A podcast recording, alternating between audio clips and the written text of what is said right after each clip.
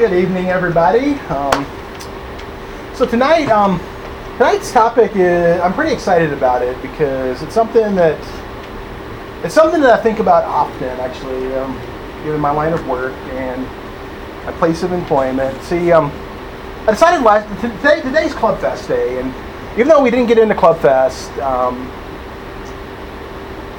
and one of the cool things about Club Fest, I don't know if you guys went or not, but it's just it's a, it's it's a, it's a kind of a celebration of all of our student organizations here at Iowa State University, and um, it's a really cool event. 250 clubs out of 800 get in there, so the other 600 of us kind of have to sit on the sidelines. And due to clerical error on my part was part of it, but yeah, we didn't get in this year. But um, but I decided last year we normally do Club Fest, and I decided last year that on Club Fest Wednesday, from now on, there would be Vision Night at CCF, where I kind of talk about the kind of what my vision is, what mine and Lissy's vision is for Campus Christian Fellowship, and what kind of ministry we want to be going forward. And so it's kind of what we're going to talk about. And um, the way I approach this topic kind of changed dramatically last year due to a couple of things, but it kind of it kind of started actually the week before Club Fest, the second week of school last year, and um, I was talking to Rhonda and Gianna about worship team stuff,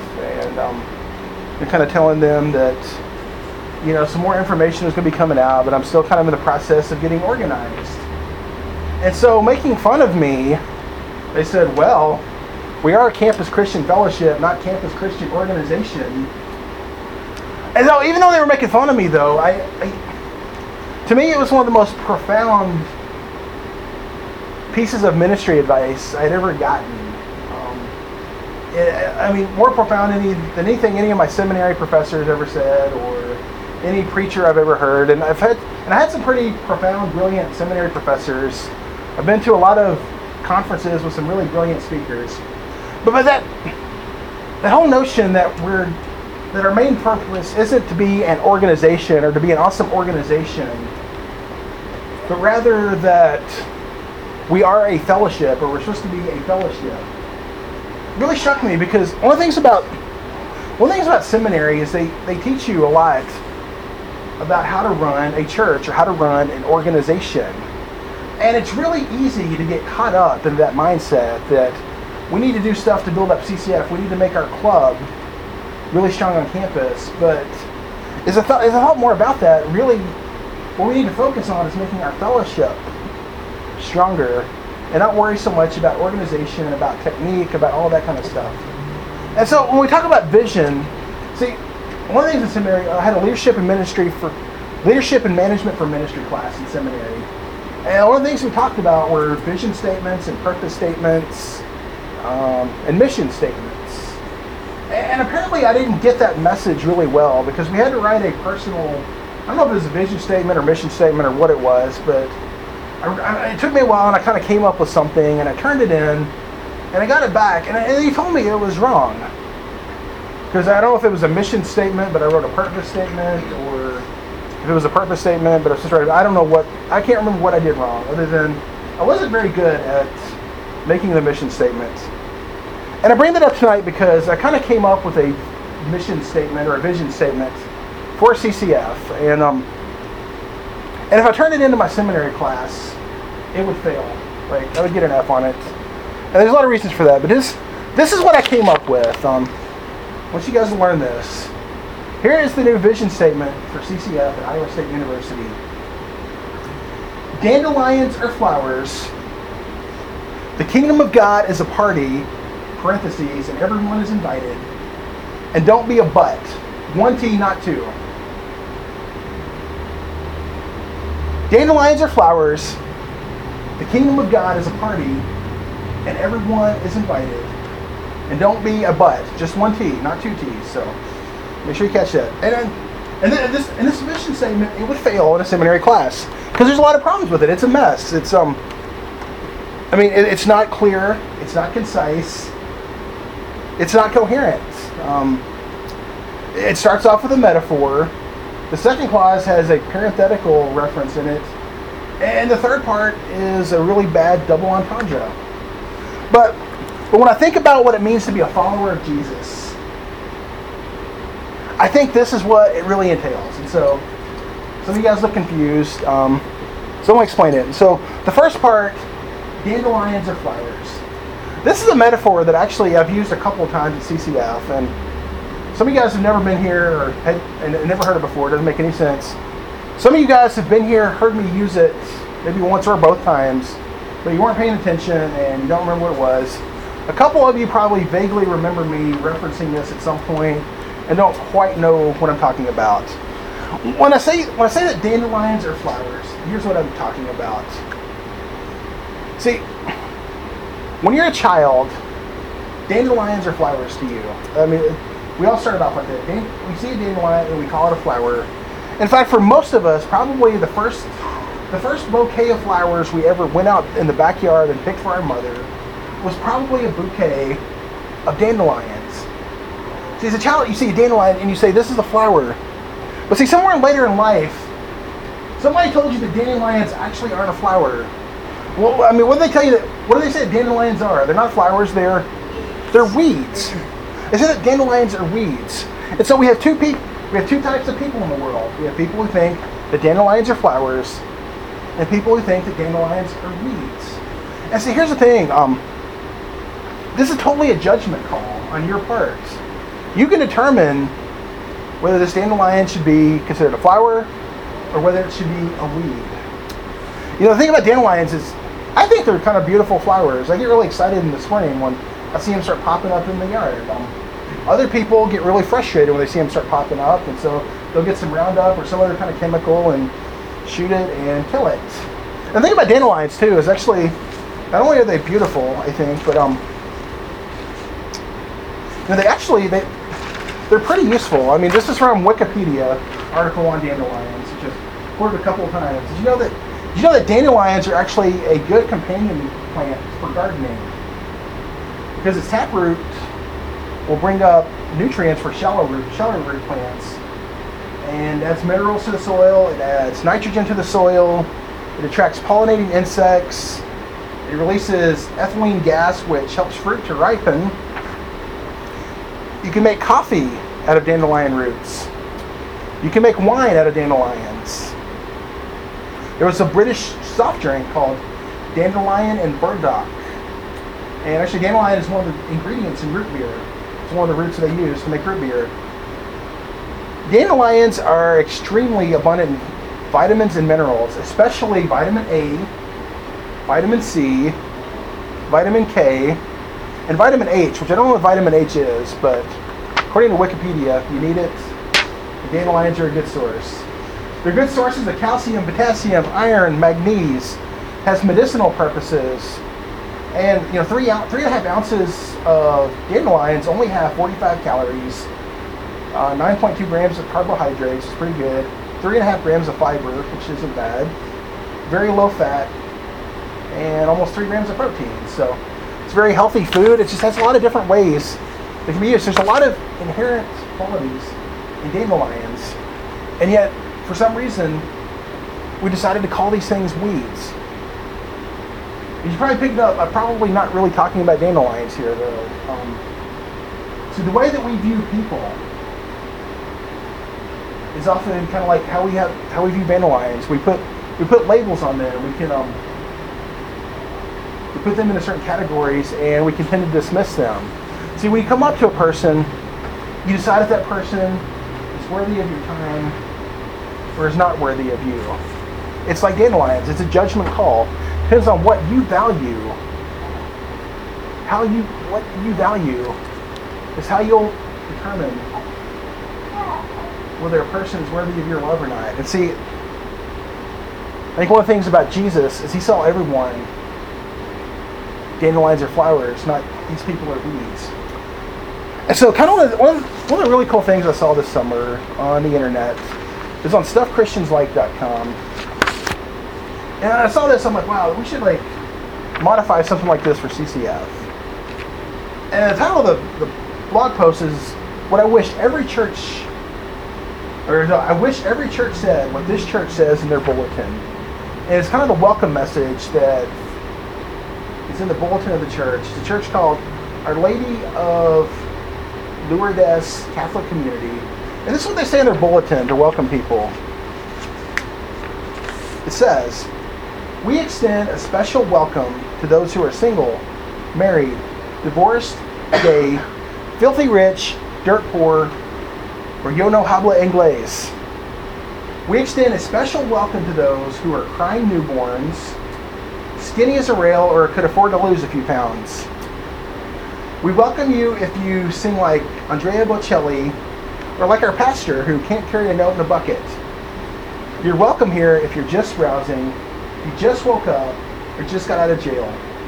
We don't care if you're more Catholic than the Pope, or haven't been in a church since little Joey's baptism. We extend a special welcome to those who are over 60 but not grown up yet, and to teenagers who are growing up too fast. We welcome soccer moms, NASCAR dads, starving artists, tree huggers, latte sippers, vegetarians, junk food eaters. We welcome those who are in recovery or are still addicted. We welcome you if you're having problems, or you're down in the dumps, or you don't like organized religion. We've been there too. If you blew all your offering money at the dog track, you're welcome here. We offer a special welcome to those who think the earth is flat, or work too hard, don't work, can't spell, or because grandma is in town and wanted to go to church. We welcome those who are inked, pierced, or both. We offer a special welcome to those who could use a prayer right now, have had religion shoved down your throat as a kid, or got lost in traffic and wound here by mistake. We welcome tourists, seekers and doubters, bleeding hearts, and you. I think it's a really cool thing because, you know, as, as the author of this points out, like they try to be as inclusive as possible. They try to inject a little humor in there, but also include a lot of people who you would consider normal, but a lot of people that you would consider weird. And I think Jesus, I think Jesus was the same way. You know, Jesus offered an invitation to everyone. Jesus was welcoming of everyone, regardless, regardless of what label other people had applied to him. And you know, as I try to think about like what passage goes well with this out of scripture, I, I can think of tons of them that really illustrate this point. But, but and, and some of them are my favorite stories from the Gospels, and some of my favorite passages to preach on. But one of my frustrations is that these sermons, come to find out, are ineffective. You know, take Zacchaeus for example. You know, we all love the story of Zacchaeus. Um, you guys are familiar with this. Um, it's in the book of Luke. And just to kind of paraphrase the story, you know, Jesus is walking into Jericho, and there's this guy named Zacchaeus who was a chief tax collector. Being a chief tax collector in today's society would make people not like you. But being the chief ta- tax collector in first century Israel would mean that everybody hated you because you were a traitor, because you were stealing from them, you were a cheat. Everyone hated Zacchaeus. But he heard Jesus was coming into town. And so he wanted to see Jesus, but he was kind of short. And so he found this tree and he climbed up in this tree and was kind of looking out, trying to get a just a glimpse, just trying to get a glimpse of Jesus, not expecting any kind of interaction with him.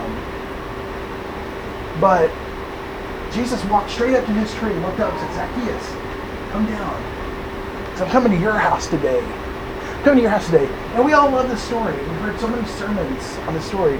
We think it's a great story. But but it, it's it's not an effective sermon because if this was truly an effective sermon, if people really took the story of Zacchaeus and applied it after hearing a sermon on it, every church would be filled with a bunch of weirdos. It would. We would be filled with weirdos because we would go out and we would find the people that nobody else likes. And we would take the love of Jesus to them. We would interact with them. We would invite them to come to our church. We would invite them to be a part of our lives. But that doesn't happen. It's ineffective. Or you take the story of the woman at the well, which Jesus was in this country, in one of the neighboring countries called Samaria, and the Jewish people and the Samaritans hated each other. They were enemies. But he goes up to this well, and he finds this woman who's alone there in the middle of the day. The fact that she was in there in the middle of the day, which was the hottest part of the day, and see, if you're going to carry a huge jar of water, you want to go at night when it's much. Wouldn't your job be much easier at night? Yeah, it would be. he moves water for a living, and so he knows what I'm talking about. Um, but she was at the middle of the day because she wanted to avoid all the other people. Because, like Zacchaeus, she was an outcast. She had made a mess of her life. She'd had multiple husbands, multiple divorces, and was now living with somebody who wasn't her husband. And she felt rejected. She felt left out. And so this guy comes up to her. First of all, it's a Jewish guy, so he's an enemy. Secondly, he's called a rabbi or a teacher of the law, so he's holy, and he would normally a rabbi wouldn't interact with a woman such as her, who's a sinner. And thirdly, a single man and a divorced woman wouldn't normally be interacting. But Jesus went up and talked to this woman, had a conversation with this woman, and changed her life in the process. And if we true and we love this story, but if we truly applied it in our lives, we would look be looking for people who are considered our enemies or don't fit in with our standards. And we would be inviting them to church. We would invite them into our lives. Or the woman that was caught in adultery, and they took her up to Jesus. And they caught her in adultery, they took her to Jesus and said, Jesus, the law says we should stone a woman like this. What do you say? Jesus said, Let he who is without sin cast the first stone. Everyone dropped their stones, they left. And then Jesus said to her, What happened to all your condemners? Why don't people condemn you? And they said, They're all gone. And Jesus said, Well, neither do I condemn you. Go and sin no more. And we love this story because Jesus is like putting the smackdown on the people who are judgmental and showing compassion in this moment. I love this story, but we don't apply it. We still go out and we're judgmental with people. We judge people in their sins. We put labels on people who don't fit in to our expectations. That sermon doesn't work. Or when Jesus would heal the lepers, he would go up and he'd actually touch a leper. And so you couldn't touch a leper because if you touched a leper, lepers were considered unclean. If you touched them, you would become unclean as well. But Jesus would go and he would touch the lepers and they would be healed. And we love these stories. We love hearing about Jesus healing people. But we don't apply this in our lives. We don't go up to people who are metaphorically untouchable. We still allow them to stay in an untouchable state. We reject them. See, these sermons, we love them. I love preaching them. But for some reason, they're ineffective. We don't step up and do this. And I think it's because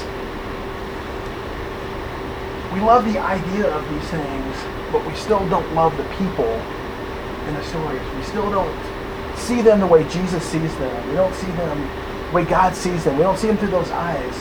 We don't see them like the dandelions who are flowers and are full of nutrition and all these different uses. We see them as weeds that mess up our landscape. See, I was, I was reading this story about, um, it's kind of interesting. Um, it was about M. Scott Peck, who's a psychologist. And he had one of his patients who was suffering with depression with him one time. And he had to stop off at the hospital. And he said, I, I've got some business I have to do. Here's the name of three patients. Why don't you go, you know, go, go hang out with these people and go cheer them up a little bit. And so she did that while he was doing his stuff. When they met up afterwards, she said, wow, that was amazing. I've never felt such joy in my life. And, and Peck said to her, well, I think we found the solution to your depression. You know what she said to him? She said, You don't expect me to do this every day, do you? See, I think that's the thing about a lot of these kind of encounters. If when we actually step out and reach out to people, we find joy in it. But for some reason, we don't feel like we should be expected to do that every day, every moment. But that's the life I think Jesus calls us to. Do we value people? Do we see them do we see them as worthy? Do we see them like viewing a dandelion as a flower? Or do we see them as weeds in our lives? The second part the kingdom of God is a party, and everyone is invited. I think we miss this sometimes because, you know, I think one of the coolest things, like, one time Jesus was asked why his disciples didn't fast, like the Pharisees' disciples fasted. You know, Jesus' answer was, to paraphrase, his answer was because it's party time. Because it's party time.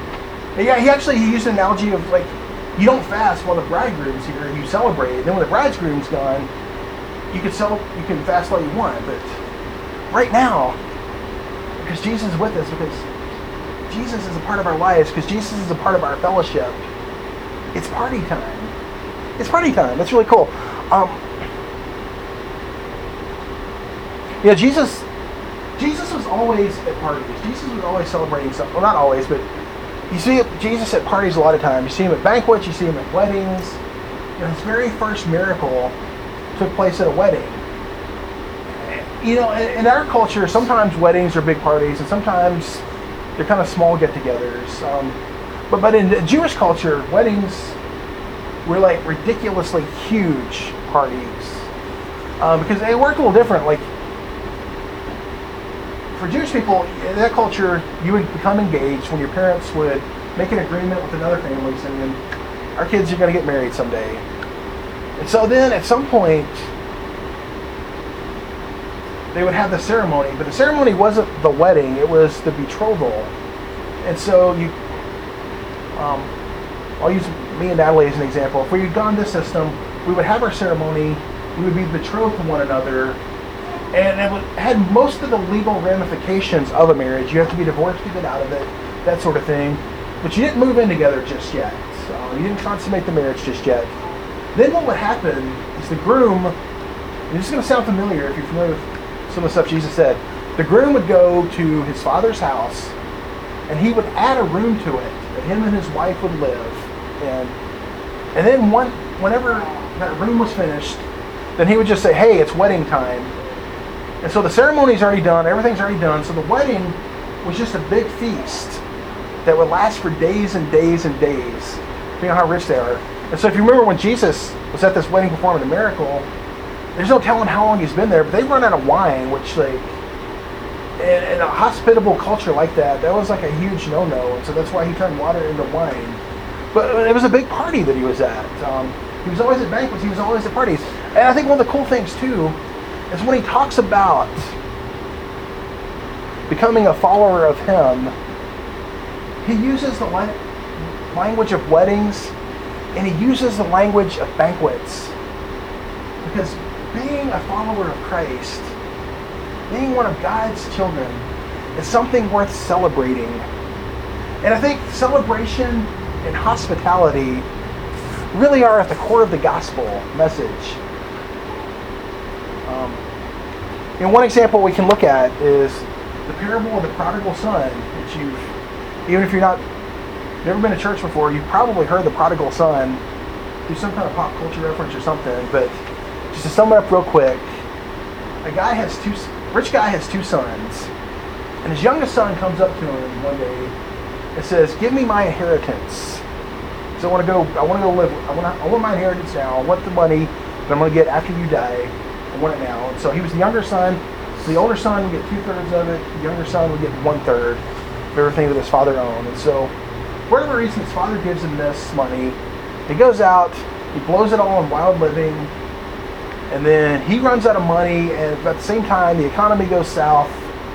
And so he's starving. He can't find a job. The only job he can find is feeding pigs. If you're a Jewish person, pigs are unclean. And so you don't even do anything with pigs. But he's actually feeding them, and not only is he feeding them, he's wishing like these pigs are eating better than he is, and like the, the pig slop that he's feeding them is kind of looking good at the point. He's hit rock bottom, and so he decides like, well, my father's not going to take me back probably because what I did was pretty horrible. But maybe you know my ser- his servants are doing pretty well too. I mean they eat well, so you know I am a son, so maybe he'll at least let me come back as a servant. And so he goes back, and of course what happens is he has a speech all prepared about how he's going to apologize, how he's going to be a servant, and he can't even get a word of it out. His father comes up to him, celebrates him, and what does he do? Throws a huge party. We're slaughter the fatted calf. We're to put some good clothes on you. We're to invite everybody to come here. We're to celebrate. So a son was lost, and now he's found. The kingdom of God is a party. And the cool part about it is everyone is invited. Hospitality, I think, is central to the gospel. And then the third part don't be a butt. One T, not two. And here's what I mean about that. Um, don't be the one saying but all the time. Like kind of these first two things we'll talk about. Like you look at some of the stories that we talked about is, you know, the older son in the story of the prodigal, the story of the prodigal son we just told. The older son then comes to the father, and he's upset. and He said, "But dad, I've served you perfectly always, and this other son comes up, rejected you, wished you were dead, and they all your money. Why are you throwing a party for him and not for me? You never throw a party for me." Or maybe the woman who was caught in adultery. The Pharisees like, but Jesus, the law says that we should stone such a woman. Or when Jesus healed the people, the Pharisees would say, but Jesus, you aren't supposed to heal people on the Sabbath. You're supposed to rest on the Sabbath. See, the Pharisees were butts. Um, one T again. Were butts. See, they, they would play this game with Jesus called Scripture Says. And here's it like it's hard for me to even say this because I do I do I take scripture very seriously. But one of the things the Pharisees would do is they would use the Bible, they would use the Old Testament to withhold hospitality from people, to exclude people from their society, and to treat them like a weed, treat them badly. And see, Jesus rejects this line of reasoning and he says, he says this isn't the proper use of Scripture. This isn't the way Scripture was supposed to be used. Actually, and Jesus, actually Jesus said the opposite. That Scripture is inclusive. My kingdom is inclusive to people. See, and again, in case I'm not being clear, like, in case I'm not being clear, in case anybody's going to go out and say, I'm telling you not to obey Scripture, I'll clarify right now. Obey Scripture. Read it, do what it says, do it, obey Scripture. That's not what I'm saying. But here, here's the thing about the Pharisees, though, is whenever they came up to Jesus and had this and quoted Scripture, they always quoted it correct. They always quoted it correctly. The Pharisees were right. The, the Scripture said that woman should be stoned. That woman should be put to death for committing adultery. The Scriptures were right. They were right when they said that you're supposed to rest on the Sabbath. You're disobeying the Sabbath. They were always right in these situations. But yet, Jesus rejected what they were saying. Because no, the use of Scripture is never a reason to not be hospitable to somebody. It's never a reason to exclude somebody. It's never a reason to reject somebody or treat somebody badly. It's never a reason to do any of that. I see, here's the thing. Like, once again, if you think I'm being loose with scripture here, here's the thing you have to realize. Um, I, I do. I take it very seriously, and that's actually why I say this because when I read the Gospels, Jesus is harsh with people sometimes. Jesus is sometimes harsh with people. But it's never the people who are called sinners. It's never the woman caught in adultery. It's never the prostitutes. It's not the woman with 15 divorces. It's not the tax collectors.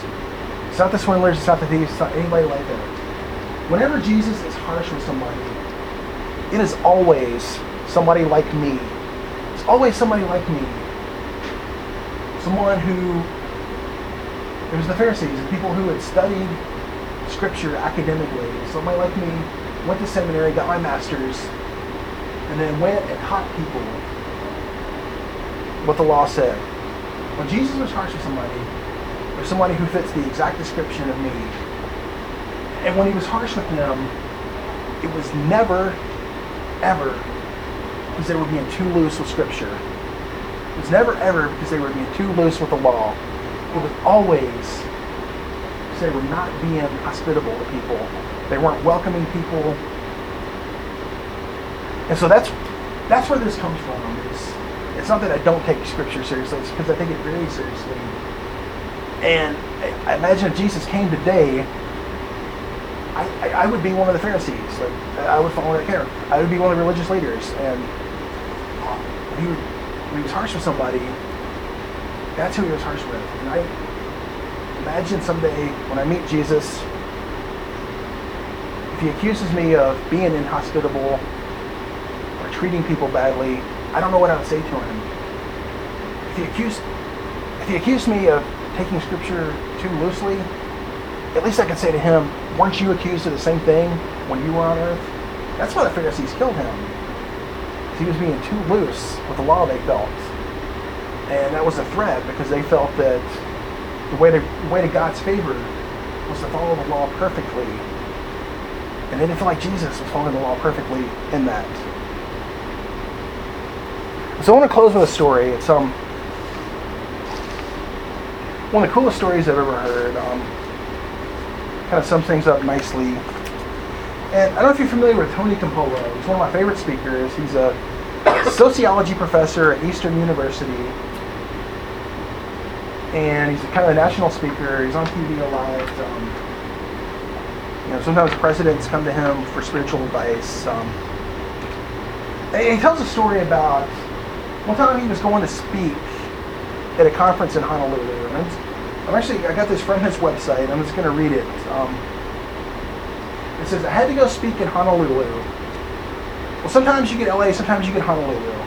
If you go to Honolulu, because of the distance from the East Coast where I live, there's a six hour time difference. And I woke up about 3 o'clock in the morning and I was hungry and I wanted to get something to eat. But in a hustling city like Honolulu at 3 o'clock in the morning, it's hard to find anything that's open.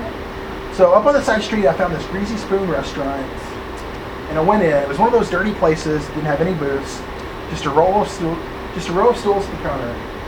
You know, I sat down a bit uneasy. I didn't want to touch the menu because it was all greasy and dirty, and afraid to even touch it. Um, and all of a sudden, this very heavy-set, unshaved man with a cigar came out from the back room, put down a cigar, and said, "What do you want?"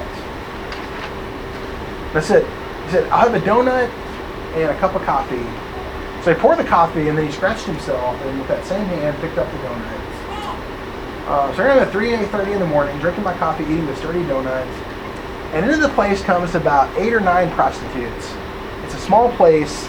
They sit on either side of me and then I try to disappear. The woman on my immediate right was very boisterous and said to her friend, tomorrow's my birthday. I'm going to be 39. And her friend said, so what do you want me to do? You want me to sing happy birthday? Should we have a cake and a party? It's your birthday. And the first woman said, Look, why do you have to put me down? I've never had a birthday party in my whole life, and I don't expect to have one now. That's all I needed. That's all I needed. And he says, I, it's Tony Campolo. I waited until they left, and I called Harry over and I asked, they come in here every night? He said, Yes. And he said, The one to the right of me, Agnes, tomorrow's her birthday. What do you think about decorating the place? When she comes in tomorrow night, we'll throw a birthday party for her. What do you think? He said, Mister, that's brilliant. That's brilliant. He called his wife out of the back room. Jan, come out here. I want you to meet this guy. He wants to throw a birthday party for Agnes. She came out, took my hand, squeezed it tightly, and said, You wouldn't understand this, mister, but Agnes is one of the good people, one of the kind people in this town. And nobody ever does anything for her. And this is a good thing said, Can I decorate the place? She said, To your heart's content. I said, I want to bring a birthday cake. And Harry said, No, the cake's my thing. So I got there the next morning about 2.30 and I had streamers I bought at Kmart, strung them all over the place. I'd made this big poster, Happy Birthday Agnes, and put it behind the counter. I had the place spruced up. Everything was set. Everything was ready. Jan, who does the cooking, had gotten word out on the street. By 3.15, every prostitute was squeezed into this diner. People, it was wall-to-wall prostitutes and me. 3.30 in the morning, in came Agnes and her friends. I got everybody set, everybody ready, and they come to the door and we all yell, Happy birthday, Agnes. In addition, we start cheering like mad. I've never seen anyone so stunned. Her knees buckled. They steadied her, they sat down on the stool, and we started all started singing Happy Birthday, Happy Birthday, Happy Birthday to you. And when they brought out the cake, she lost it and started to cry. Harry just stood there with the cake and said, All right, knock it off, Agnes. Blow out the candles. Come on, blow out the candles. She tried, but she couldn't. So he blew out the candles, gave her a knife, and said, Cut the cake, Agnes. She sat there for a long moment. She said to me, Mister, is it okay if I don't cut the cake? What I'd like to do, Mister, is take the cake home and show it to my mother. Could I do that? I said, It's your cake. She stood up and said, and I said, You have to do it now. She said, I live two doors down. Let me take the cake home, show it to my mother. I promise you I'll bring it right back. And she moved towards the door, carrying the cake as though it was the Holy Grail. She pushed through the crowd and out the door. The door swung slowly shut, and there was stunned silence. You talk about an awkward moment. Everyone was motionless. Everyone was still, and I don't know what to say. So finally I said, What do you say we pray? It's weird looking back on it now. You know, a sociologist leading a prayer meeting with a bunch of prostitutes at 3.30 in the morning in a diner. But, but it was the right thing to do. I pray that God would deliver her from the dirty, filthy men had done to her. You know how these things start. Some 11 or 12 year old girl gets messed over and destroyed by some filthy man. And she all goes she goes all downhill from there. And men use her and abuse her, I said. God deliver her. Make her into a new creation. Because I've got a God who can make us new no matter what or where we've been or what we've been through. I pray that God would make her new. When I finished my prayer, Harry leaned over the counter and he said, Campolo, you told me you were a sociologist. You're no sociologist. You're a preacher. What kind of church do you belong to? In one of those moments where you come up with just the right words, I said this. I belong to a church that throws birthday parties for prostitutes at 3:30 in the morning. I'll never forget his response. He looked back at me and he said, "No you don't. No you don't. I would join a church like that." See, the cool thing about this story is that I think it totally captures our new vision statement perfectly. This guy, he saw this prostitute not as someone who was a sinner, not as someone who was to be avoided or to be rejected, not as a weed. He saw this woman as a flower. He saw her through God's eyes. He saw her as somebody who needed Jesus, who was worth being loved, someone who Jesus died for. And it catches, the kingdom of God is like a party. Actually, this story comes from a sermon that I ripped that line off from. But kingdom of God is like a party. Because, hey, they're throwing a party, right? This person and our God are both things that are to be celebrated. And there were no buts here. There was no, but she's a prostitute. There was no, but she's a sinner. But what she's doing is wrong in God's eyes. None of that mattered at this moment. What mattered was reaching out to this woman, showing this woman the love of Christ in a way that she had never been loved before. So here's the thing about CCF and this vision that I'm trying to cast is we're most definitely not the type of ministry that would throw a birthday party for a prostitute. But we should be. We should be. We need to be. I want us to be. Once he's to come, us in a time of prayer now.